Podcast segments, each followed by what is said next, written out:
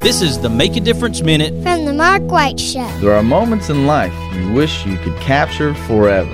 Alabama the Beautiful is a new online magazine that preserves images from sweet home Alabama.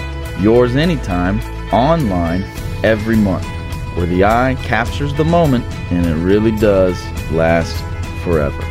Be sure to check out alabamathebeautifulmagazine.com. On this Make a Difference Minute, I have Danielle Hughes to share about her father, Jerry Hughes Karrh, and his need for a kidney donor. He has his ups and his downs. Most days are kind of bad. You know, just going through dialysis alone is really just really difficult for him. You're having to get on. He's actually able to do it at the house, which is good. But you've got to get on at a certain time and you've got to wake up at a certain time to make sure the machine's off and you're having to change your whole lifestyle.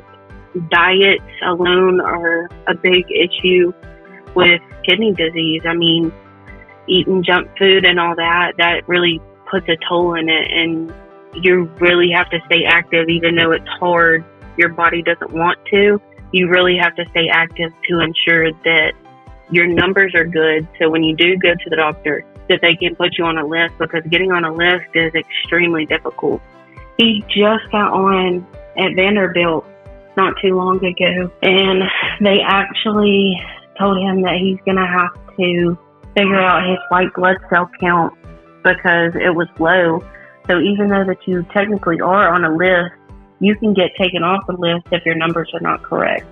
Preferably UAB, but Vanderbilt, UAB, anywhere that will take it, it doesn't matter.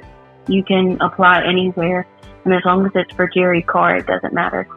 You can register to be a donor for Jerry Hughes Karrh at UAB or Vanderbilt. Karrh is spelled K A R R H. Be sure to follow The Mark White Show on Facebook and Instagram and subscribe to The Mark White Show podcast wherever you get your podcast. This is Mark White encouraging you to find your purpose by making a difference in someone's life today.